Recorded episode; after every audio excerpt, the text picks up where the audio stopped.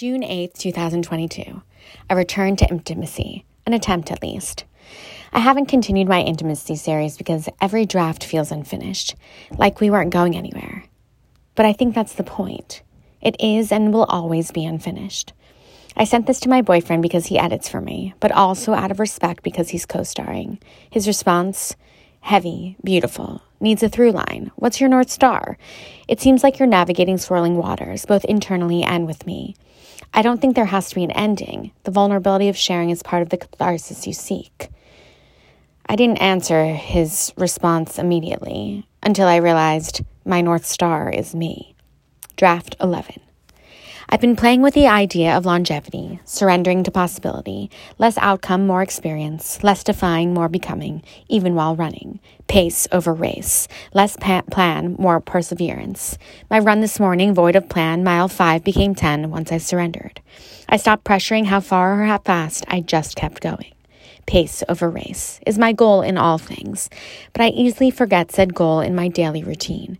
I long to be further in love, in business, in knowing, fixating on the finish line, the big company, the book, the, the wedding, marriage and babies, a business with impact, land with some animals and plants growing. Planning or dreaming of the long game comes easily. Staying present has always been more challenging. The anxious little girl in me never felt safe here playing, instead planning or overcompensating. I've always tried to be seen or played small because I was too much energy. Morphing into different versions of me compromises my integrity by accommodating others instead of honoring me. All this self work is about learning me without succumbing to others, staying in my heart and body instead of overthinking. Cue intimacy. This relationship thing, man, it's challenging. I haven't mentioned much because a few months ago we got stuck trying to figure us out, questioning everything, pressuring the ending. After we moved in, we stopped dating, we stopped playing. Nine months ago, we fell into each other quickly. Sure, he chased me momentarily, but I surrendered, a trust fall into me. Didn't worry about defining us, just let energy lead. I didn't think about the future, I felt everything without knowing anything. With him, time passed quickly. I felt safe, heard, held, seen, all new feelings. Until we signed a lease, my mind in future planning. Well, I'm 35. After five months, if we're not ready to live together, we should probably break up. Ah, the imaginary finish line. Last week, the night before our nine month anniversary, instead of celebrating, we got lost in arguing. He said, I just want to confirm you broke up with me before I go away. And if and when you did, when you walked out, I thought I'd be sad, and I wasn't. I was felt a sense of relief, no more nagging. Mic drop, deep breath. He went to Dallas and I took up space, a 24 hour break from discussing me, him, us. I ate some chocolate mushrooms in the safety of my own space. Of all the plant medicines, a small dose of mushrooms are the most powerful tool to bring me back into integrity. Trust the fungi. Super Mario wasn't kidding. Nor was he. My boyfriend, I mean. He revealed his truth honestly, shared his aforementioned relief with love, and sprinkled with a bit of anger, undoubtedly. It's been a while since we've felt steady, more often fighting than flowing, and both assume knowing that the, what the other is thinking. Expectations become the thief of nearly everything. Attachment theory is a thing. We can be anxious or avoidant, operating from past wounding. He returned from Dallas and we listened, listened to each other patiently. He shared his thoughts and I expressed my fears clearly. One, communication. We literally speak different languages. Two, cohabitation. If we weren't living together, would we have already separated? Three, relief. When he thought we broke up, he was relieved. Four, resilience. We're both resilient to a fault. I suffer from last man standing, meaning I always wait until they leave me. Big victim energy. Are we in a standoff waiting for the other to leave? He received my honesty. For me, love is uncharted territory. Most of my former relationships were the result of trauma bonding, choosing love and excuse me, choosing those who closely resembled my perpetrators because the body goes back to what the body remembers. But this isn't where my story ends. I have a new beginning. I love love. I want love. I am love. I'm trying, minus the nagging. We can't rush our healing, but we can choose levity. We are trying. In the throes of the moments that are saturated with more intensity, he pleads with me Can you give me the benefit of the doubt? I love you. I'm not going to hurt you. I don't know, I think internally. I want to say, I miss my best friend. It sucks to feel like I have to run away because I'm not sure you see me fully. And I also want to say, I think you love me, but how can you love me if you don't love you fully? Do we ever love ourselves fully? Isn't that the goal? Again, overthinking. He says, I wish you'd take your own advice, find ease through resistance instead of making this so hard. I agree. It feels hard. Keep trusting, stop thinking, stay here. See, we moved quickly. Five day third date in Mexico, met each other's families, and became one another's support more than anything. I explored intimacy as I continued healing. So did he. It would be really challenging to date me if you weren't also willing to learn yourself more intimately. He saddled up for the ride, and together we faced some serious shit personally and collectively. After five months, we moved in quickly.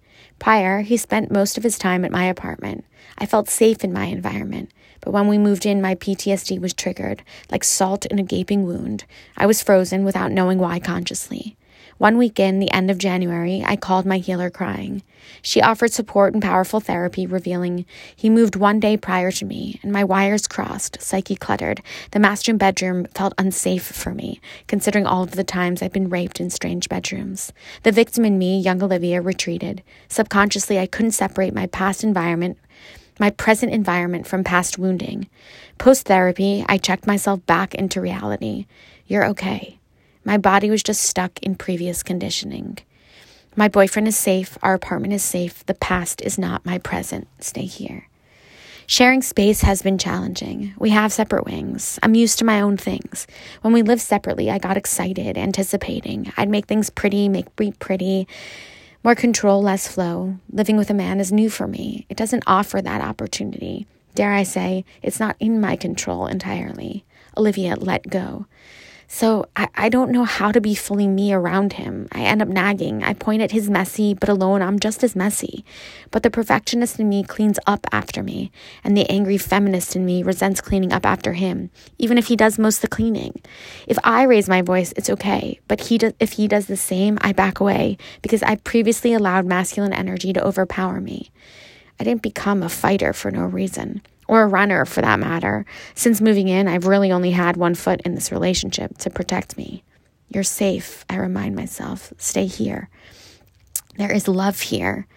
We've leaned on each other and pushed each other away, but when we surrender to the moment, we're bound tightly. He's been my rock and me his anchor, and also mirrors reflecting our own insecurities and desires. We've never just been lovers. We're puzzle pieces, but our edges have tattered, worn, but not torn, just fitting a little less perfectly, leaving us both reevaluating do we still fit, or are we just forcing? Even wondering invokes too much pressure. We're mirrors, both controlling who gets stuck planning instead of playing, untrusting. Stay here. On our most recent trip to Mexico, we piled on pressure again, assuming that this trip would either be the breakthrough or breakup, the glue sealing us or the scissor to cut to our ending. We re- reconnected momentarily, vacation energy, sharing space peacefully without criticism of anyone's messy. On our last day, he got stuck in work anxiety, and I took one for the team, changing my schedule, delaying departing. I'm learning to compromise even if I was pissed briefly that I had to reschedule my things. We missed our flight the day following. Surrendering, I looked at him in the airport and I knew we were safe. Together, we had everything. But as soon as we returned to our apartment, the energy changed. I will always be learning, me, to love me, to date me, and stop running when things get challenging. I love challenge when it's me versus me, but I get tripped up on things externally. He's learning too. No one's pushed him like I do. He admits we're both guilty. He gets stuck in the past and we both push ahead to what's next. This nine month anniversary actually felt like a celebration for me not running. When I slow down, I realize I'm still healing, that my journey into remembering began less than two years ago, September 2020, but I no longer choose victimhood. This relationship isn't is about taking my power back, not from him, but for me from all that was taken from me. Empowered, saying, Never again will I feel small or deflated, lose my footing, or not say what I mean. I'm worthy of love unconditionally, as is he. I will keep working to integrate the shadow parts of me. I will keep loving and holding me, forgiving me to set myself free. And I'll take responsibility without reacting or self sabotaging. The rest, what's next? It's not up to me. So I'm left wondering is it okay to just not know? To play without worrying about the ending and honor my feelings and his without overthinking? I think so. Or am I just so addicted to pain and mistrust that I can't accept love, that I prefer chaos and incongruity rather than exploring true intimacy? Fuck, I hope not. What would it feel like to surrender? To let go of outcome or plan past victim and be the warrior that I am and still feel everything? What if surrendering means just loving unconditionally and trusting that no matter what, I always have me? That is intimacy. Fast forward two weeks to yesterday, running around the lake, a break from thinking, a return back into my body. I checked in with me, seeking support or reminding from my intuition. I asked, Are you with me? We're here, intuition replied. Why can't I get grounded? I asked. No answer. I always shut off my music when I return to my building, you know, to say hi to the neighbors in the elevators. But yesterday I just let it play.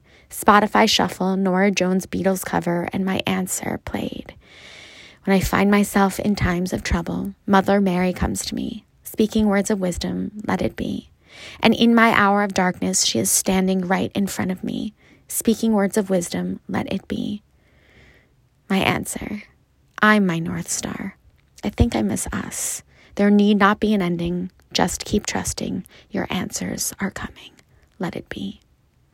Love always, Olivia.